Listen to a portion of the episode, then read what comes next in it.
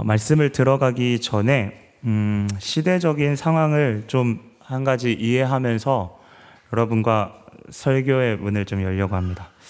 옛날 고대 시대에는 부족 간에 자신들의 그 안전을 위해서 다시 말하면 자신들의 영역을 침범하지 않기 위해서 부족 간에 약속을 하게 됩니다. 우리가 생각하는 그 약속과는 조금 무게가 있는 어, 다르게 표현하면 맹세, 언약을 맺게 되는데요. 이때 맹세의 표시로 이렇게 피를 보이거나 아니면 조금은 자극적인 행동을 하게 됩니다. 어, 그만큼 이 언약이 중요하고 내 마음을 여기에 쏟고 있다라고 상대편, 상대 부족에게 또 이야기하는 거죠. 어, 그리고는 상대편에 있는 사람들을 인질로 데려오거나 그들의 가족 중 몇 명을 자신의 진영으로 데려옵니다. 그럼 그 이유는 다 예상하시겠지만 또 다른 강자가 나타났을 때 이미 맺은 언약을 약속을 맹세를 배신하고 다른 길을 선택하지 못하도록 하는 거죠. 만약 배신하면 그 자리에서 그 인질로 데려온 사람과 가족을 죽이는 겁니다. 피를 보게 되는 거죠. 하지만 이러한 방법에서 더 효과적인 방법이 고대 문헌에서 나왔습니다. 이게 뭐냐면 서로 각자의 필요를 따라 설명을 하고 설득을 해서 그 상대방이 그 맹세와 언약을 왜 하는지를 충분하게 납득하는 그 가운데에서 어, 동의를 얻는 겁니다.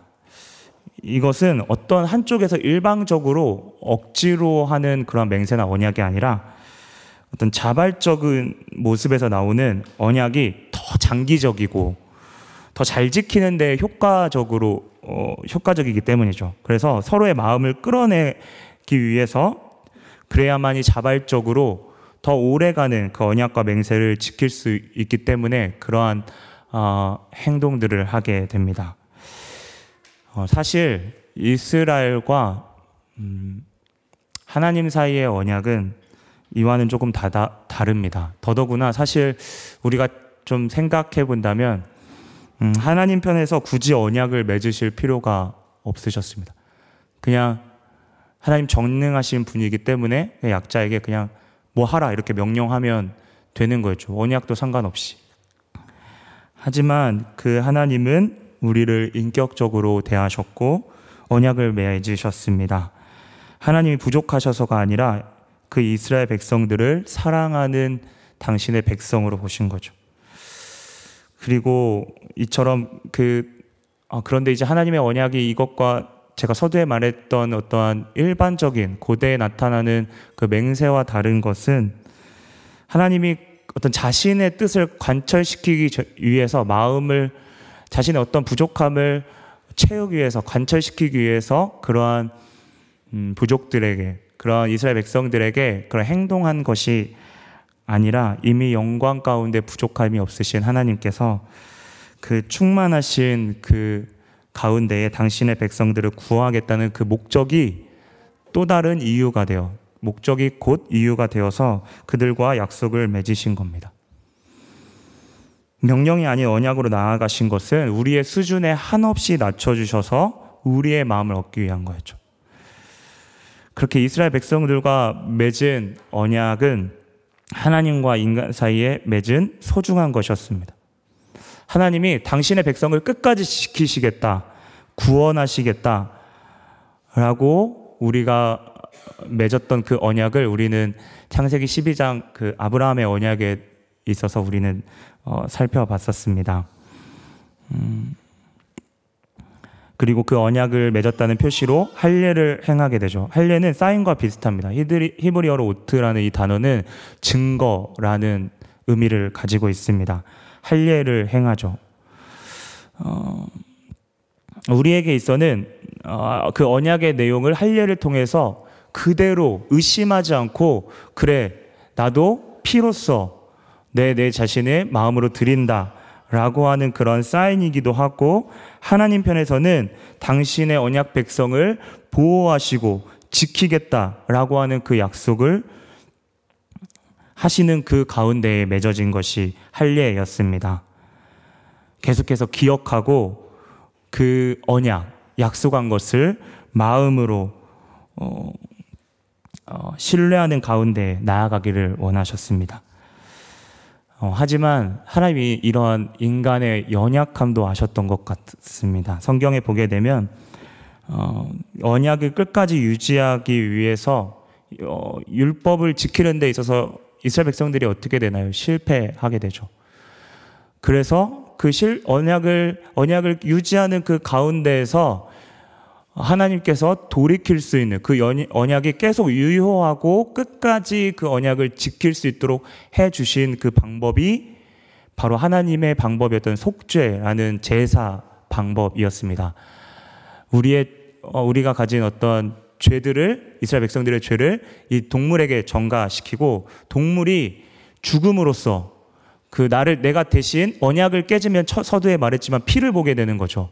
그런 것처럼 이 동물이 대신 나 대신 언약 깨지면 곧 언약을 깨뜨리는 그 율법을 깨뜨리는 행동을 하면 심판, 곧 죽음인데 하나님께서 그 방법이 아니라 살 수 있는 대신 내 죄, 죄를 정, 동물에게 전가시킴으로써 동물이 대신 죽음으로써 우리에게 살 수 있는 길을 열어 주셨습니다. 은혜의 길을 열어 주셨죠. 그래서 어, 하나님은 우리가 돌이킬 수 있는 애초에 하나님 우리의 연약함을 아시고 우리가 돌아가고 그 희생의 의미가 무엇인지를 알면서 하나님이 주신 그 기회가 얼마나 소중하고 귀한 것임을 우리에게 믿고 또 다시금 돌이키기를 원하셨습니다. 그런데 이 돌이키기 위해서 주신 이 속죄의 방식도 형식적으로 행하면서 이스라엘 백성들이 완전히 하나님께서 완전 떠나게 됩니다. 돌아갈 수 있는 방법을 이스라엘 백성들이 스스로 막은 거죠. 그래서 하나님은 본래 주셨던 복이 어, 복으로 주셨던 이 율법 자체가 이제는 어, 복으로 다가오는 것이 아니라 우리를 정죄하게끔 하고 너 죄인이야 라고 하는 마치 교도관처럼 우리를 죄아르로 모두 다 한 사람도 빠지지 않고 가득게 되죠. 그러한 가운데에 유대인 가운데에 변질되어 가는 개념 하나가 있었습니다. 바로 언약을 기억하게끔 했던 그 약속을 약속이 계속 요요하게 기억되게 그 표시가 되었던 그 사인이었던 할례를 더 강화시키는 건데요. 쉽게 이야기하면 할례를 하면 율법을 지키는 가운데 좀 지킬지 힘든 그 부분도 있잖아요. 그렇죠? 율법을 범하게 되는 경우도 있는데 이 할례를 하게 되면 어쨌든 하나님의 그 언약 백성으로서 그 백성의 울타리 안에 계속 머무를 수 있다고 하는 그런 우리 시대로 말하면 영주권과 같은 하나님의 어떤 울타리 안에 머물 수 있다고 그러한 의미를 할례 할례라는 그 의식에 부여했습니다. 다시 말하지만 율법도 지키기 힘들고 이제 속죄도 안 되니까 그 어려운 가운데에 그 이스라엘 백성들이 고안해낸 고육지책과 같은 거였죠. 여기서 그들이 잃어버린 것은 바로 계속 반복하지만 마음이었습니다. 하나님은 그들이 할례에 있어서 그 행위가 중요한 것이 아니라 그들이 다 실패하더라도 마음으로 돌이키기를 원하셨습니다. 에레미야 9장 29절에 이렇게 이야기하는데요. 무릇 모든 민족은 할례를 받지 못하고 그래서 망한 거고요. 이스라엘은 마음의 할례를 받지 못하였느니라.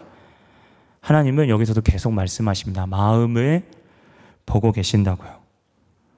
할례는 언약의 증거였지 그 이상의 것이 아니었습니다. 물론 할례는 여러분 우리 다 할례가 무엇인지 아시죠? 자녀를 생산 생 자녀를 낳는 그 부분에 있어서 표피를 자르는 것이었기 때문에 당시에는 노동력과도 직결되는 문제였고 생명의 원천이자 민감하고 또 중요하며 때로는 그 부분이 수치스럽고 그렇게 귀한 부분이었습니다. 하지만 할례 자체의 효력 효과보다는 할례를 통해서 하나님의 언약을 기억하고 마지막 마음으로 끝까지 마지막까지 그분이 나를 지키심을 믿게 하는 하나님은 도구로 할례를 주셨다는 사실입니다.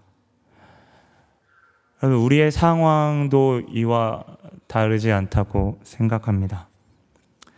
여기 앉아 있는 분들 중에는 제가 알기로는 교회에 헌신하고 있는 분들이 참 많으시죠. 혹여 어, 여기에는 아니지만 한국에 있었을 때 뭐 헌신하셨던 분들도 분명히 어, 있을 거라고 생각되어집니다. 여러분 본래 하나님께서는 우리에게 이러한 사역을 맡겨 주셨을 때 그것을 통해서 더 깊이 하나님을 알기를 원하셨을 겁니다. 그렇지만 어, 불편한 내용이지만 안타깝게도 우리의 마음 가운데 그러한 첫사랑을 잃어버리고 어느 순간 사역이 우리를 끌고 있지 않은지 어, 좀 불편한 이야기지만 우리 마음 가운데 좀 돌아보는 시간이기를 원합니다. 어, 하나님은 할례가 하나님을 신실 하나님의 신실하심을 기억하는 어떤 도구였듯이 우리에게 맡겨주신 귀한 사명 사역 또 이 모든 부분이 이러한 조각 부분 하나하나가 어쩌면 하나님의 은혜를 기억하고 또 기억하는 그 가운데에 나아가기를 하나님 분명 원하실 겁니다.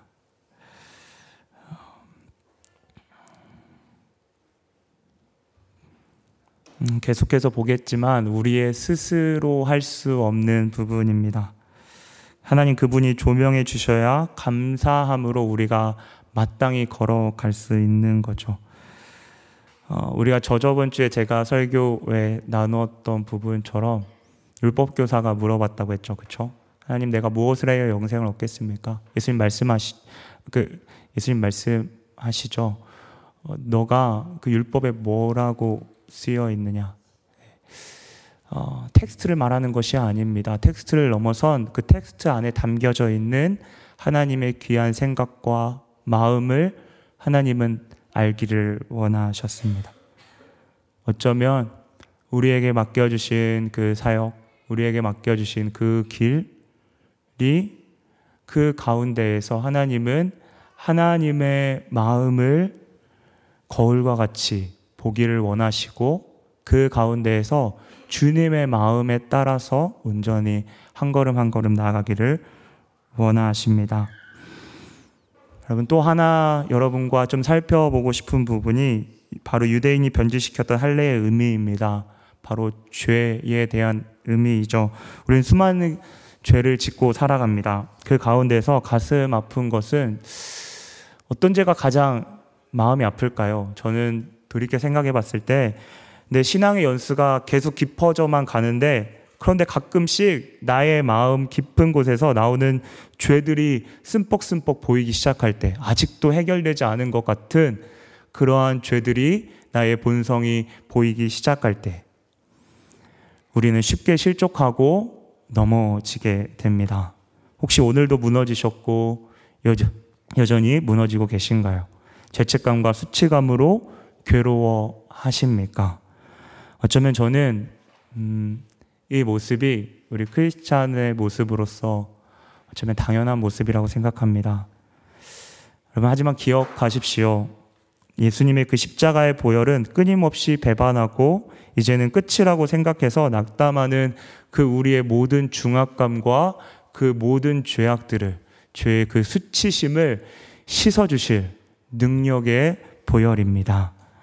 그 사랑은 여전히 죄 가운데 있지만 우리의 연약함을 가운데 함께 아파하시고 여러분 성령 하나님 우리가 죄지었다고 떠나가시나요? 아니죠.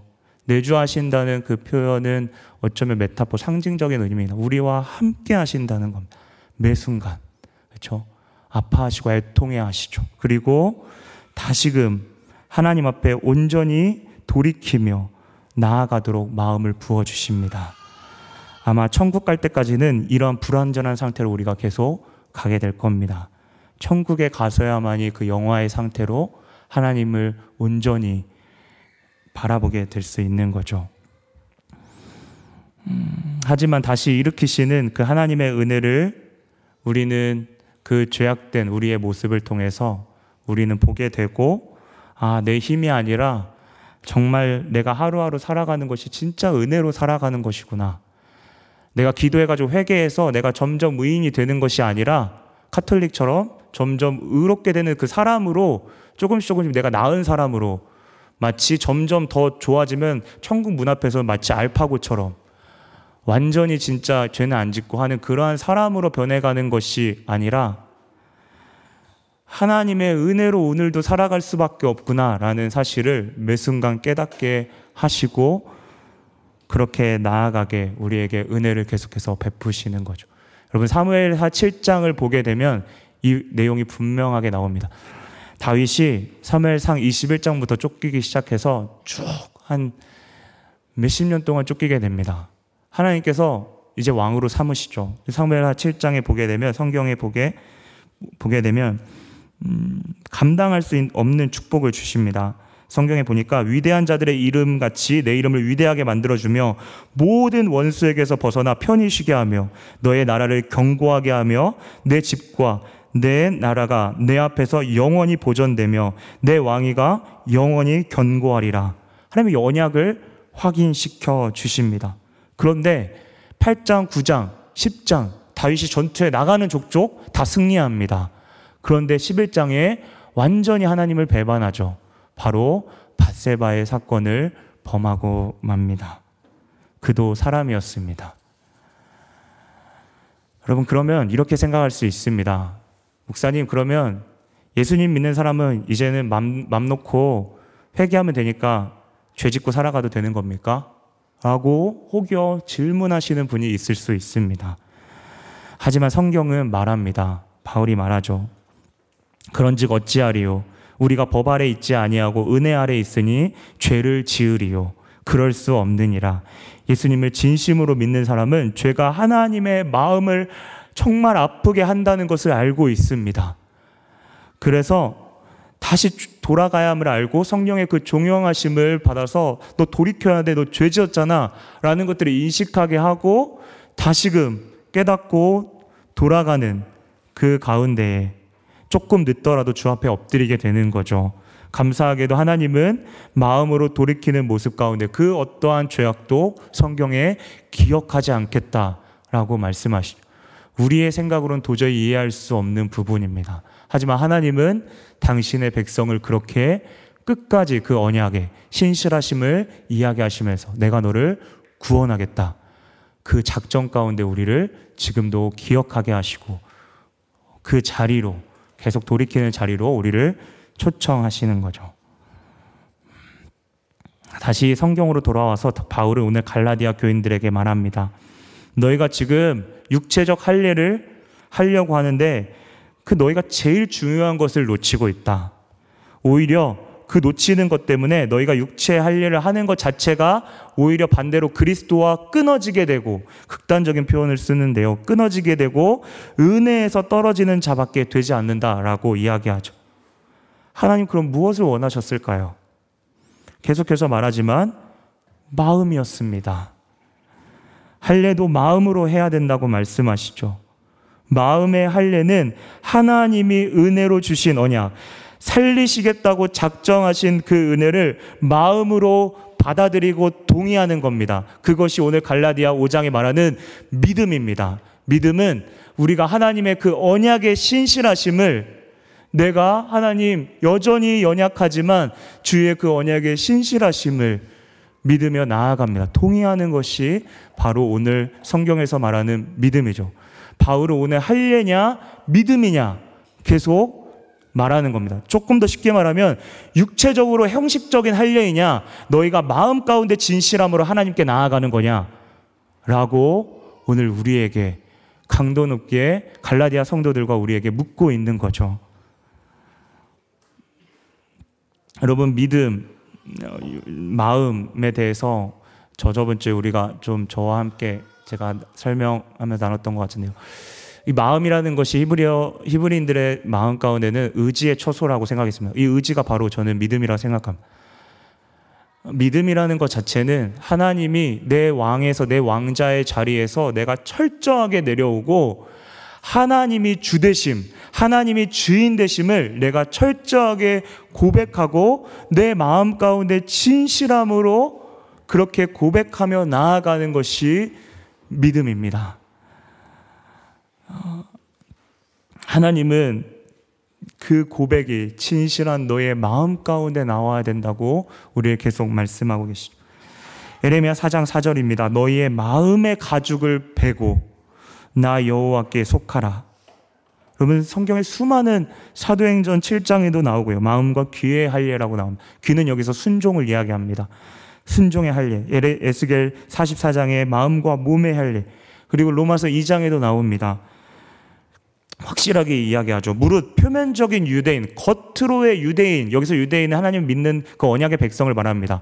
그 언약의 백성은 겉으로 하나님께 형식적으로 나아가는 그 유대인이 아니라 이면적인 너의 마음으로 하나님께 나아가는 그 사람들이 진짜 유대인이라고 이야기하죠. 그러면서 덧붙입니다. 할례는 마음에 할지니 영에 있고 율법 조문에 있지 아니한 것이라. 바울이 말하고 싶었던 것은 이거였습니다. 그렇게 겉으로 할례에서 하나님 안에 머물겠다는 것이 아무런 소용이 없다는 겁니다. 하나님 편에서 아무런 소용이 없다는 거죠. 중요한 것은 할례는 진정 마음으로 해야 된다는 것입니다. 사실 이 부분은 하나님의 마음과도 같습니다. 여러분 한 구절만 더 보겠는데요. 이 구절이 어쩌면 결론에 대한 부분과 이어지는 구절일 것 같습니다. 신명기 30장에 할례에 대해서 이렇게 나옵니다. 내 하나님 여호와께서 내 마음과 내 자손 너의 자손의 마음의 할례를 베푸사 너로 마음을 다하며 뜻을 다하며 내 하나님 여호와를 사랑하게 하사 너로 생명을 얻게 하실 것이라. 오늘 이 구절이 보이는 주어가 여러분 누구라고 생각합니까? 제가 다시 한번 첫 부분만 읽어 드리겠습니다. 내 하나님 여호와께서 내 마음과 내 자손의 마음에 할례를 베푸사. 여러분 저는 이 부분을 여러분과 함께 오늘 나누고 싶었습니다. 여러분 마음으로 나아간다 우리가 계속 서두에부터 계속 이야기하고 있죠. 갈라디아서 5장 5절에서 6절도 마찬가지인데요. 그 누가 그 마음을 움직이십니까? 여전히 죄 가운데 나아가는 우리에게 소망을 주시는 분은 누구이신가요? 그 언약을 숱하게 깨고 있는 또 배반하는 우리의 모습에 소망은 어, 소망을 어디에 두어야겠습니까? 5장 6절은 말하고 있습니다. 그 믿음은 사랑을 통하여 된 것이다. 여기서 사랑은 우리가 쉽게 이야기할 수 있듯이 십자가의 사랑입니다. 그 그리스도의 은혜를 너희가 살모, 사모하고 갈망하는 그 자들에게 내가 바로 오늘 성령 하나님께서 내가 오늘 성령 하나님께서 그것을 그 마음을 부어 주시겠다는 거죠. 성령님이 우리의 마음 가운데에 그리스도의 사랑을 깨닫게 하시고 그 사랑을 증거로 그 그리스도의 십자가의 사랑을 오늘 할례와 같은 증거로 우리를 끝까지 지키시겠다는 그 언약이 그 여전히 유효함을 동의하시고 사인하시는 그 마음으로 우리를 인도하겠다는 겁니다. 그리고 그 언약의 핵심은 나는 끝까지 영원히 나는 너의 하나님이 될 것이고 너희는 내 백성이 될 것이다. 라고 말씀하시는 것. 내가 너를 버리지 않겠다.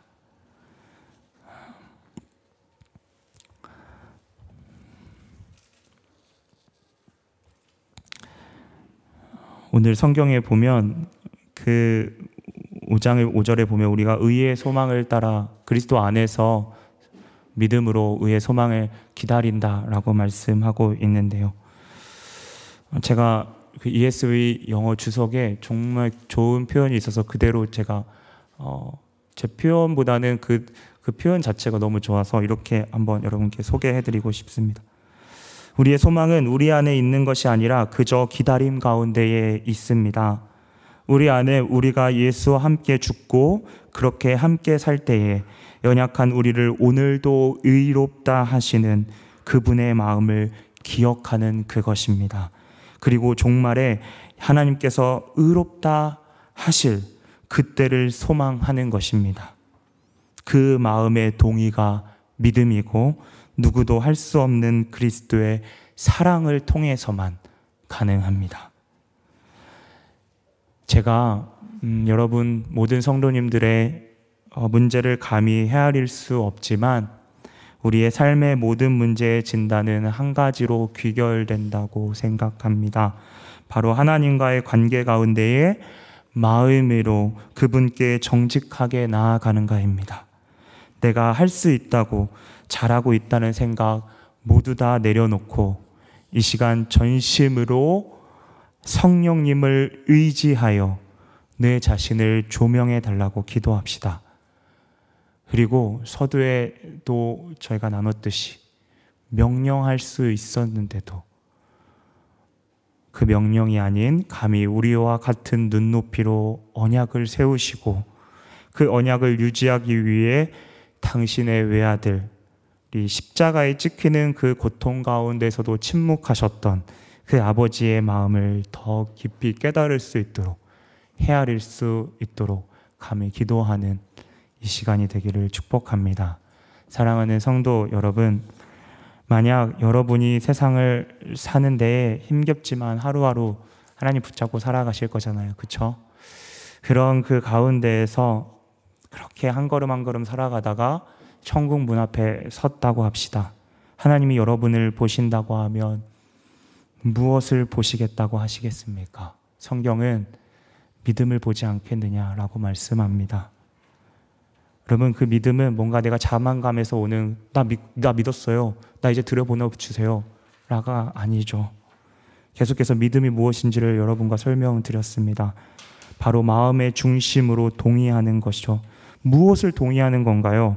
바로 여전히 깨지고 넘어지고 그렇게 살아가는 하나님이 우리를 향한 그 언약, 우리가 깨어지는 그 가운데서도 그 언약의 신실하심을 붙잡고 마음으로 기도하고 오늘도 염치를 무릎하고 하나님 앞에 납작 엎드려서 하나님께 불쌍히 여겨달라고 그렇게 그리스도의 십자가의 보혈을 오늘도 의지하는 그 정직한 마음 가운데에 그 언약의 신실함을 동의하는 그 믿음을 보, 보시질 않겠습니까? 하나님께서요. 그렇게 마음으로 오늘도 하나님을 의지하며 오늘도 우리가 한 걸음씩 한 걸음씩 우리의 삶의 자리에서 내디듭시다. 그리고 반복하지만 지금 이 시간, 이 순간 그리스도의 사랑을 기억하십시다. 이렇게 또 넘어지고 연약하고 죄의 고통 가운데 있는 나를 위해서 십자가를 지시고 부활로 그 모든 상황 가운데 우리가 지어야 될 심판의 모든 것들을 담당하시고 승리하신 그 예수 그리스도께서 하나님께 그렇게 정말 바짝 엎드려 나아갈 때 사랑하는 딸아, 사랑하는 아들아 라고 안심하라. 샬롬이라고 물으시는 그 예수님의 그 신실하심, 우리를 끝까지 붙잡으시는 그 마음을 우리가 고백하고 느끼며 나아가는 이 시간 되기를 원합니다. 또한 그렇게 신실하게 그러한 예수 그리스도와 교통하도록 마음을 붙잡아 주시느니 그리스도의 사랑을 기억하게 하시는 일을 바라봅시다.